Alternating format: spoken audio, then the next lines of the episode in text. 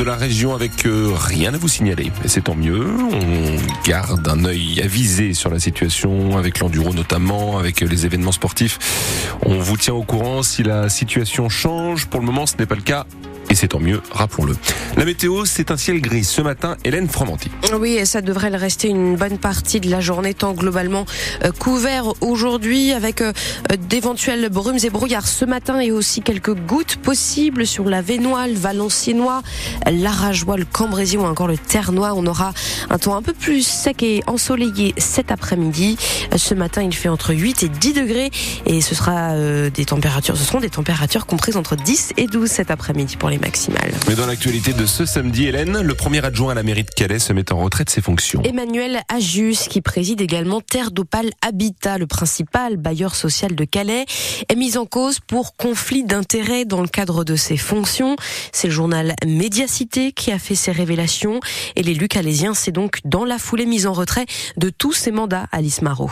C'est la maire de Calais, Natacha Bouchard, qui le lui a demandé. Emmanuel Ajus s'est donc mis en retrait de son poste de premier adjoint, de celui aussi de vice-président de l'aglo, mais surtout de sa fonction de président du conseil d'administration de Terre d'Opale Habitat, le principal bailleur social de Calais. Car c'est bien ce poste qui pose problème. Selon les révélations du site Médiacité, le bailleur a vendu un appartement à quelques mètres de la plage à la compagne d'Emmanuel Ajus, alors que toujours selon Médiacité, son salaire ne lui permet pas de rentrer dans les critères d'attribution. Ce n'est pas la première fois que le premier adjoint de Calais est dans la tourmente. Il a déjà été pointé du doigt par l'opposition au mois de décembre pour s'être vu attribuer une BMW toujours au titre de ses fonctions à Terre d'Opal Habitat.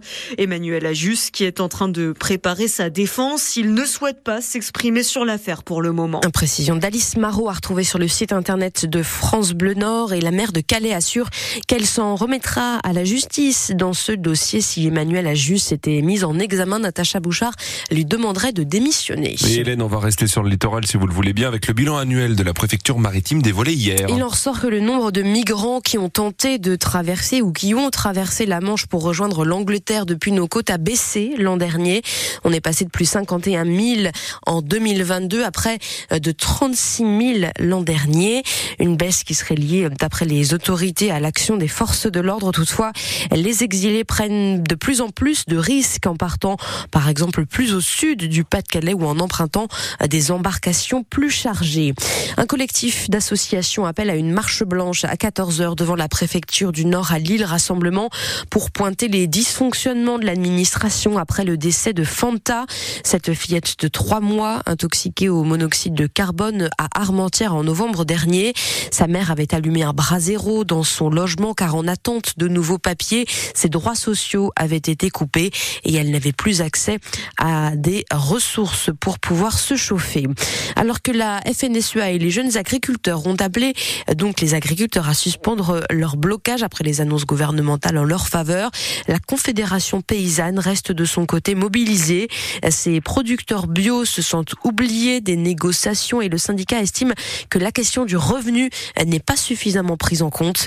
Dans le Nord, euh, la Confédération appelle à une action cet après-midi au magasin Auchan de V2 à Villeneuve d'Ascq afin de vérifier la provenance des produits ainsi que leur prix. C'est l'événement du week-end sur la Côte d'Opale et France Bleu vous le fait vivre jusqu'à demain. L'Enduropale du Touquet, 48e édition cette année. Ça a commencé dès hier avec euh, la course vintage et la victoire du Vendéen David Herbreto. Ça continue aujourd'hui dès 9h avec les courses Espoir et Junior, puis le Quaduro et demain, bien évidemment, la compétition élite de motocross départ à 13h40. Quelques 600 000 spectateurs sont attendus euh, sur tout le week-end au Touquet. Alors pour la ville, ça demande bien évidemment une organisation titanesque, comme l'explique Michel Palmar. Il est adjoint à l'entretien et aux travaux. C'est la plus belle manifestation euh, au monde sur sable et ça se gère, ben, ça se gère comme un événement de cette taille-là. C'est-à-dire que euh, tous les services de l'État, du département, de la région euh, sont monopolisés sur, le, sur, le, sur cette manifestation pour nous aider à, ce que tout se déroule correctement. Tous les services techniques de la ville sont mobilisés toute l'année, bah, plus ou moins, hein, sur cet événement. Il y a des contrôles de qualité de sable, de, de plantation, etc.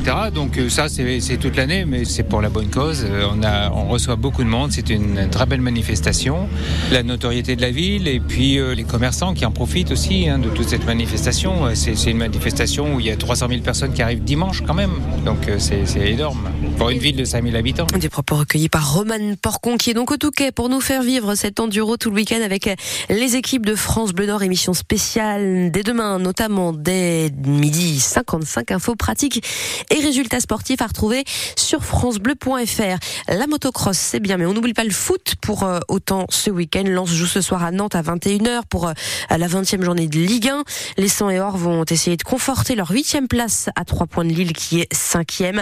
Un match à vivre sur France Bleu Nord à partir de 20h30 avec euh, Sylvain Charlet et Charles Guyard en Ligue 2. 23e journée aujourd'hui. Dunkerque 18e mais qui reprend espoir après deux victoires d'affilée reçoit Saint-Etienne à 15h. Saint-Etienne qui est 10e du classement.